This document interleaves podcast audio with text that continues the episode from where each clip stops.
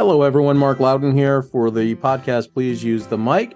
Uh, I do. I'm a tech guy at the Ohio University Heritage College of Osteopathic Medicine. I work with every day a year two student, Suzanne Chaar, who's the star of this show. And tonight we have episode 17 of season two. We're talking about RUSP. Suzanne, what is RUSP? Wow, are you doing it just so I can get it right? It's Rural and Urban Scholars Pathway Program. Dun, dun, dun, dun. Da-da-da-da-da. Yep, she got it right. See, she knows what she's doing. And we have a guest. For once. Yeah. So, Meghan Trout, welcome back. Friend of the I'm show. going to say you're an OMS 3. Yes, almost there. Um, gotta finish these boards and then we'll be in OMS 3. Super exciting. And super happy to be here. I think this is my third time on the podcast. That's true. That's so, you know, third time's a charm and becoming a regular. You Oh. should we should just add you as a co-host to the podcast and then that would be perfect, right? Um, talk to me in a couple weeks when these boards are over and I might be able to consider that offer. It just depends on the pay and the benefits. Oh, yeah. That. Zero pay, I'm sorry. Mhm. Zero benefit. Sounds like every other medical student thing that I do. So how's life with board prep?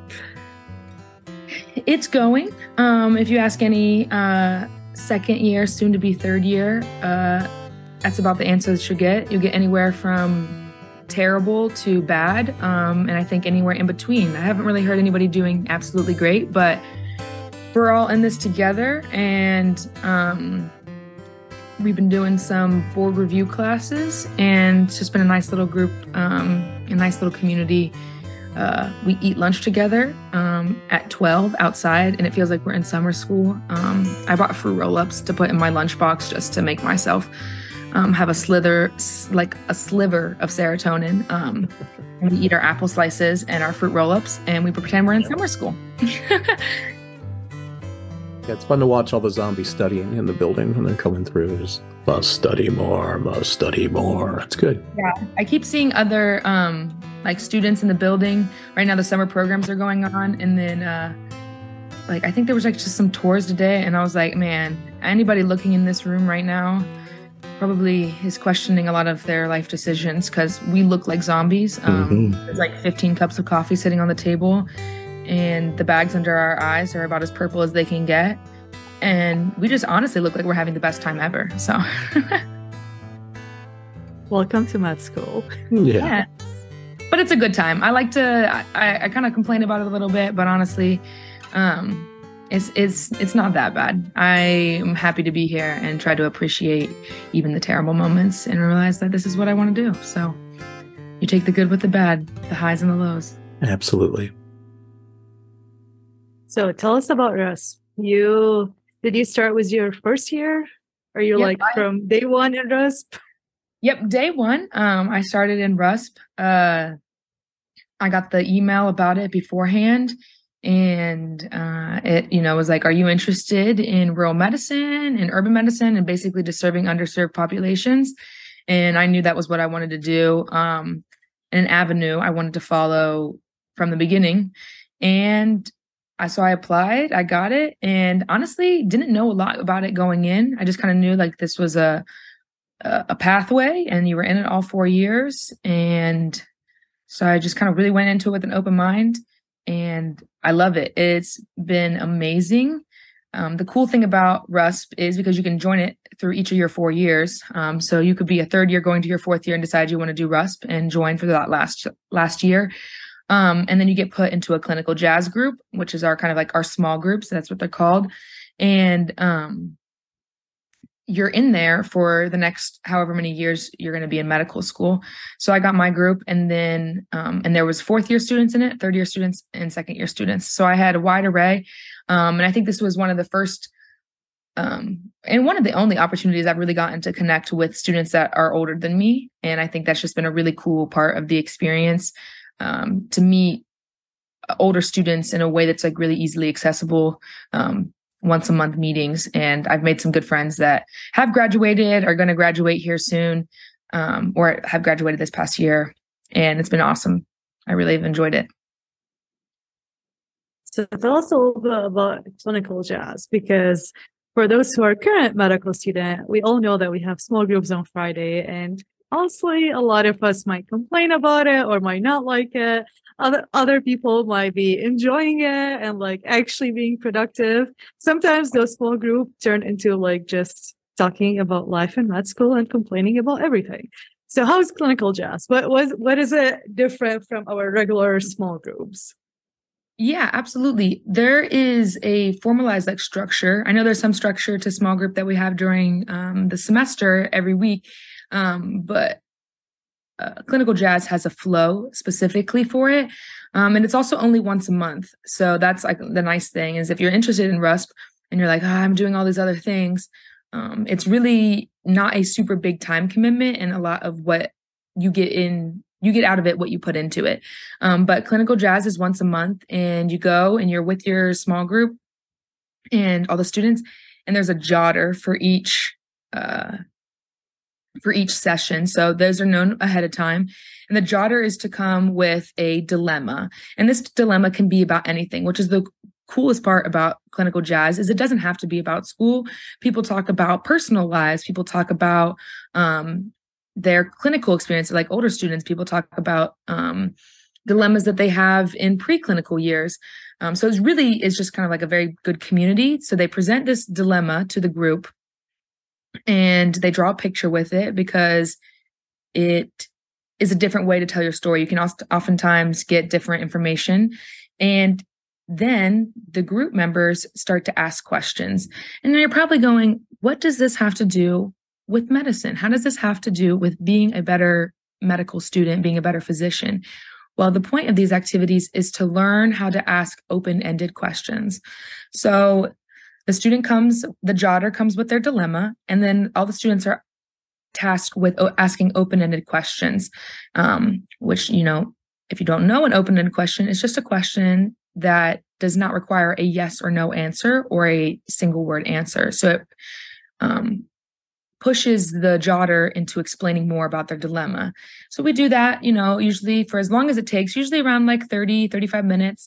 And then after we've got done collecting our information, we as a group take a step back without the jotter in the conversation and we really decide is the question that they posed and the dilemma that they posed at the beginning of the session really their actual dilemma that they're facing because oftentimes we can say we're having a dilemma with something and a problem with something, but there's really an underlying cause. So with the open-ended questions, we can really get to the root of what that dilemma is. Um, and as for everything, people have a say in these things. So then we bring back the jotter and we ask them, do you agree with this? Do you think this is the like do you think this is the root of the problem and do you think you agree with this and they can say yes or no um, and usually the groups are pretty good and are like and the jotter's like, yeah, that's actually definitely what I'm feeling. And it's a more specific specific answer. Um, and hopefully you get down to the dilemma and the question to be uh, attainable, actionable, like kind of like your smart goals kind of thing. And then we spend the rest of the session like offering advice. So the best part is it's a, a community and everybody has different lived experiences um, and different things that they bring to the table. And you can offer that to um, your fellow classmates. And it's really cool to be able to get advice, whether it be for personal or school um, related things from people who've either done it before, people who have fresh perspectives, or people that are just like sympathizing with you and just being like, yeah, like this is a really hard time. And like maybe I don't have a lot of advice for you, but I'm here and I support you. Um, and then that concludes it up. It's an hour and a half session once a month um, led by two faculty members, two faculty or staff members. And it's just a great time for community and allowing um, like fellowship between your classmates to learn more about them outside of just the classroom space and acad- academia and getting to know that, you know, everybody has their own story and maybe you don't know every part of it. And that's just super exciting to get to know people on like a deeper level. So, how many peoples are in each group, I guess, because you said there's two faculties and one student from each class or more than one one student? Um, it's can be more than one student. I think um right now we don't have in my my group specifically, we had one fourth year who just graduated, and then we have a couple, I think two or three um, now fourth years, and then no first years or upcoming second years right now in our group. So I think they just kind of get distributed evenly. So I think there's about eight to 10 of us in the group, maybe. And not everybody comes every time. Um, there's like requirements. So you have to go to like six out of eight your first two years. And then once you get into your clinical years, they reduce the amount that you have to go because, you know, we have life things and they're usually in the evenings and some rotations require you to be um, at the hospital longer. So, yeah. Awesome. And then we have like with RUSP, there's another uh, meeting with your coach, or you get like assigned coach. Yes, so can we talk about this? Yeah. So each uh, for your first, um, well, in your pre preclinical years, this is as much as I know because this is all I've done. Uh, we I had to meet with my coach, which is a um, a faculty member. I believe um, most, if not all, are physicians, and they're just there to mentor you. And mine um, is a retired physician in the area, and I would go sit on her porch, and we would just sit and talk. And um, she was just kind of there to for me to bounce ideas off, let her know how I was doing, for her to provide advice to me. I mentioned that I was interested in OB-GYN. Um, and she gave me some books from her personal collection and said that they uh, she really enjoyed them and gave them to me for me to read. Um, I have not got to them yet. I um, don't have a lot of time for that personal reading, um, other than a textbook. But yeah, it was like been really nice to meet with her. I, so I met with her four different times. I don't think I meet with her again. Um, but she did say in our last meeting, she was like, "Well, I'll look forward to seeing you on your graduation day." Um, and she said she tries to make it a point to uh, go to all of her mentees' graduations. So that's very cool and I love that. That's that's one aspect of RUSP I really like is that interaction, mm-hmm. and you pick up mentors as you go. Um, when you do cases, I, I, so we know when we're when and if you're not a medical student, you'll find out you have a certain uh, block of time that you're studying a certain thing. So when you do the cases in your small group, you kind of know what's coming. Like if it's you know H E H E N T week, then you know like Jimmy's got an earache. You're going to go from there. So, how refreshing is it in RUSP to have cases that you don't know what's coming at you? Yeah, it's super nice. And honestly, it's such a step back. I remember the first time I went to clinical jazz, I think I brought like, you know, my iPad. I was like ready to sit there and take notes. And I was like, okay, like I was kind of honestly, to be completely honest, the first time I was like, man, I think I have something coming up next week and I gotta like study and I feel behind. I was like, ah, like I signed up for this thing, as most people do in medical school. They sign up for something and then it comes time to like actually do it. And you're like, oh, should I have actually done this? And then I went and I had Dr. Crop and Dr. Casapulla as my first uh, clinical jazz like leaders. And it was an amazing experience. And I was like, oh, like I can really just like kind of let down my guard. I can be a, a, human. I don't have to make sure I'm like saying everything right on the first one. There's no right answer.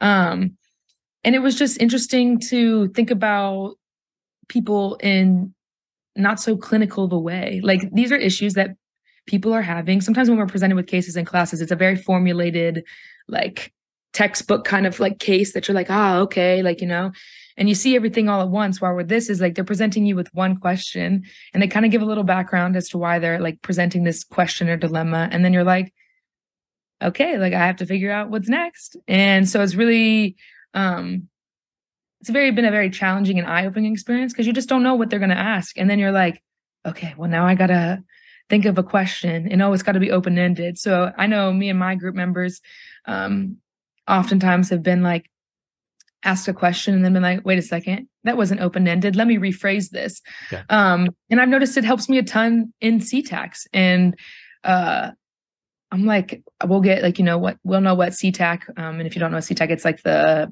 practice patient cases that we that we go into the patient room in in school. And there's been instances where we do some ones that are like sensitive sensitive topics and they're like just talk with them for the next 15 minutes and just get to know more about them. And I'm like, oh, I've done RUSP. I have no problem with this. Asking open-ended questions. Cool. I can do this. Uh, and so it's really helped me in that way and also the the added value of storytelling. I think that's a big part of RUSP at the Open Book Project. So many things that we do now at the college that have been developed over the last few years. That storytelling is so important in a practice. Yeah, it really humanizes the whole experience. Um, and I think that's why it's so important for what the purpose of RUSP is too. Like you want to serve underserved communities. Um, and being from Appalachia and being from rural America, it's so important to, and I feel this really passionately about um, people that are not from the area coming to the area about how important it is to realize that everybody has a different story, everybody has a different education level, everybody has a different exposure level. Um, and coming into those experiences with an open mind that maybe somebody doesn't, you know, uh, see things the way that you see them, but there's my, most often a common ground that you can find. Um, and just really having that opportunity to ask open-ended questions to get to know a patient to be like what is your understanding of something? Um, in a way that's not judgmental or um, assuming. And to be like yeah let me just get get to know you and like pick your brain a little bit. Oh okay i see where you're coming from there. Actually this actually relates even though we might not have any similar backgrounds i can actually relate to uh to you in this way. And i think that's just a very powerful experience. And i think that it's a very um what's the word it's a very human experience i feel like there's a lot of things that everybody wants to be divided in and when really if you just like sat down and have a conversation with somebody you'd be able to find a lot more similarities than differences this is really cool. Also, like hearing your experience is getting me so excited to start like my second year and be part of RUSP. Uh, so that, that's really nice. I have attended workshops alongside of you, even though I was not a RUSP student. So let's talk about workshops. What type of workshops uh, usually, I guess, RUSP run? Yeah. So really, I think RUSP workshops really focus on understanding the human experience and that there are these multitude of experiences that people have um, and knowing how to best be equipped to handle them. I think um, I like to not use the word culturally competent because cult- competent would mean that you are all knowing that if I'm competent in a subject, it means that I am proficient in it and I know what I'm doing, but rather use the word, the words cultural humility. And I think RUSP really enca- encapsulates that to be like, you know what? I don't know everything. I will probably never know everything, but I'm willing to learn and I'm willing to try. Um, so there are workshops that they put on all throughout the year. You're not required to go to all of them. I think you're required to go to like three a year. Um, and that's as a first and second year. And I think the requirement um, decreases to maybe like two in your third and fourth years. Um, but I've attended multiple for urban settings, um, Black maternal health, and talking to people that are in doing that work right now um, and getting their perspectives. We I did the um, the isms workshop, which is just how to navigate um, various like racism, sexism, um, all of those things in healthcare settings and even beyond healthcare settings, because we've had uh, non healthcare um, students come to those workshops as well. And I've attended things about rural healthcare and how to navigate those because while they're both underserved populations, they both hold specific needs. Um, and I think it's a great opportunity, whether you're interested in urban or rural healthcare, to get those and see kind of just a little glimpse into what working with those communities looks like. A lot of those workshops are usually open to all students, whether they are part of RUSP or not. Usually they're included in our weekly newsletter or we might get uh, emails about it. So that kind of make it unique because for me, I knew I wanted to join RUSP during my first year, but the deadline passed because I got accepted really late. So I just attended a workshop out of curiosity and see like the topics. And man, I learned so much from those workshops that I attended. It was like such an eye opening too. Because they also bring experts on the topic. So like I think one time they they brought experts about like we were talking about zip codes and like how we can get care for patients from specific areas that they don't have access to healthcare. So that's kind of really cool thing about RUSP in general because it's open for all students. Yeah and it's best definitely if you're somebody that's like you know what? I have huge time commitments elsewhere um because there are people like that. They're like i would love to do this but i really can't give that time. And you know you want to respect people's not able to give those time but it doesn't mean you're not interested. So i think it's really great that they open that up to everybody to be like you know what? This actually is something that um, interests me and I'm just going to go check it out. And so it's been nice to see non-RUSP students there as well. Because um, you really, especially if you're interested in serving underserved populations, um, no matter what practice you go into, you're probably going to see an underserved patient. Um, and I think it's important that everybody has at least a little glimpse um, into maybe best serving those patients. So we have talked about the requirement of RUSP, which is the clinical jazz, the coaching, and the workshops. But there's also encouraged activities. So have you ever done the summer immersion experience or like the scholar activities or any of the outside of requirement? I dabbled in thinking about doing um, the uh, scholarly activity and the immersion program, but I was really busy um, and I knew the year I was getting into, so I decided not to do that. Um, but that is only available if you are joined before you start. So like that's going to be something that if you join before your first year, you can get into. Um, and it was something I wanted to do, but it was just something that I didn't quite have the time or the mental capacity to add on to my schedule. Um, but yeah, really cool experiences. They have like scholarship, um, not scholarship, uh, funding um, for various travel things. And um, I'd actually had a meeting with Dr. Casapulla about some possibilities. And then after weighing out everything that I had to do, I unfortunately had to pass on um, the summer immersion. But if I would um, have not had some of the opportunities that I had last summer, I definitely would have taken a a deeper dive into what I could have done. And um, I think that would have been a really cool experience.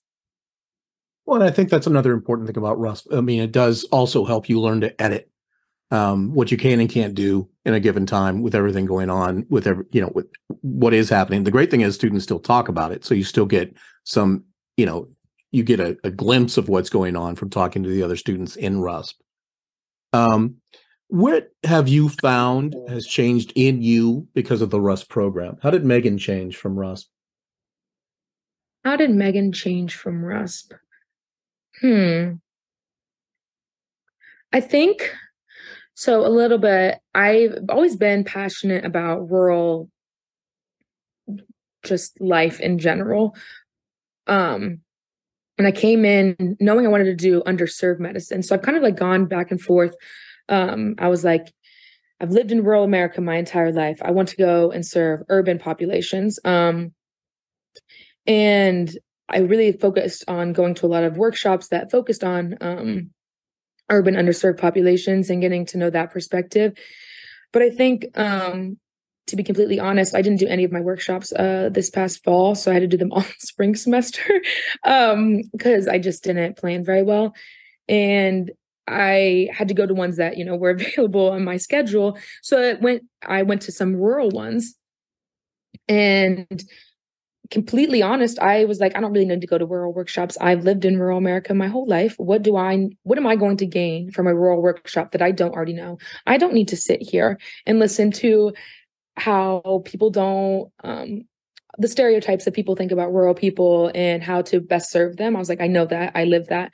But I attended them and I was like, wow, you know, maybe that's a possibility for me again. Maybe I was so focused on what I didn't want to do that I really just didn't take a minute to be like, hmm, let me think about this for a minute. So I'm definitely leaning back again towards rural um, and being like, you know, I have a really, uh, I was actually um, talking about it with my partner today. I have a really unique opportunity um, in as who I am as an Appalachian and a very proud Appalachian, but somebody who can really influence um, change and the political climate of everything that's going on and stereotypes and uh, polarizing topics. I think what I've learned from growing up here in Athens um, and the knowledge that I've gained as a communicator, as an educator, uh, there's, like I said earlier, there's a lot more common ground. And I think that there's so much power in having a conversation with somebody and finding that common ground and helping to change their perspective, um, or not even change their perspective, just educate them. There's so many people in rural America that just don't have exposure to things, and therefore that's why they're uneducated. It doesn't mean that they're necessarily bad people or they have bad thoughts. They just don't know any better. Um, and I don't want to say don't know any better because they're stupid. They just how are you to know anything else than what you've been told your entire life? Um, and I think just some of the workshops I've been to, I'm like, wow, like what a cool position that would be in to not only impact somebody's health, but impact somebody's like overall thinking and how they view the world and how they view others. Um, and it just extends uh, your impact beyond just somebody's health. And I think that is super impactful and something I've gotten from some of the sessions and from some of the people that I've met in my clinical jazz group and seeing their work and being like, yeah, you know what? Like, this is really cool. And I have the privilege um, to, you know, be able to potentially be somebody that they really listen to because maybe I look like them and I'm from them and I grew up in the same place as them. And they're like, yeah, maybe this girl kind of knows what she's talking about. And I like want to hear her opinion. Uh, and so I've done a little bit of that in just like my personal life and with some people in my community. And I think it'd just be an awesome extension of that into my professional life. Wow. That, that is powerful. That is really good. Meghan Trout, thank you. We really appreciate you taking time out of your board study to talk to us about RUSP. Uh, it's a great program. And uh, yeah, thank you very much. Thank you, everyone, for listening. Uh, Suzanne Chaar, any last thoughts from you? That was a mic drop that was, was Meghan. I was like, I totally I can't. agree. Yep, it was a mic drop. You're on the money there.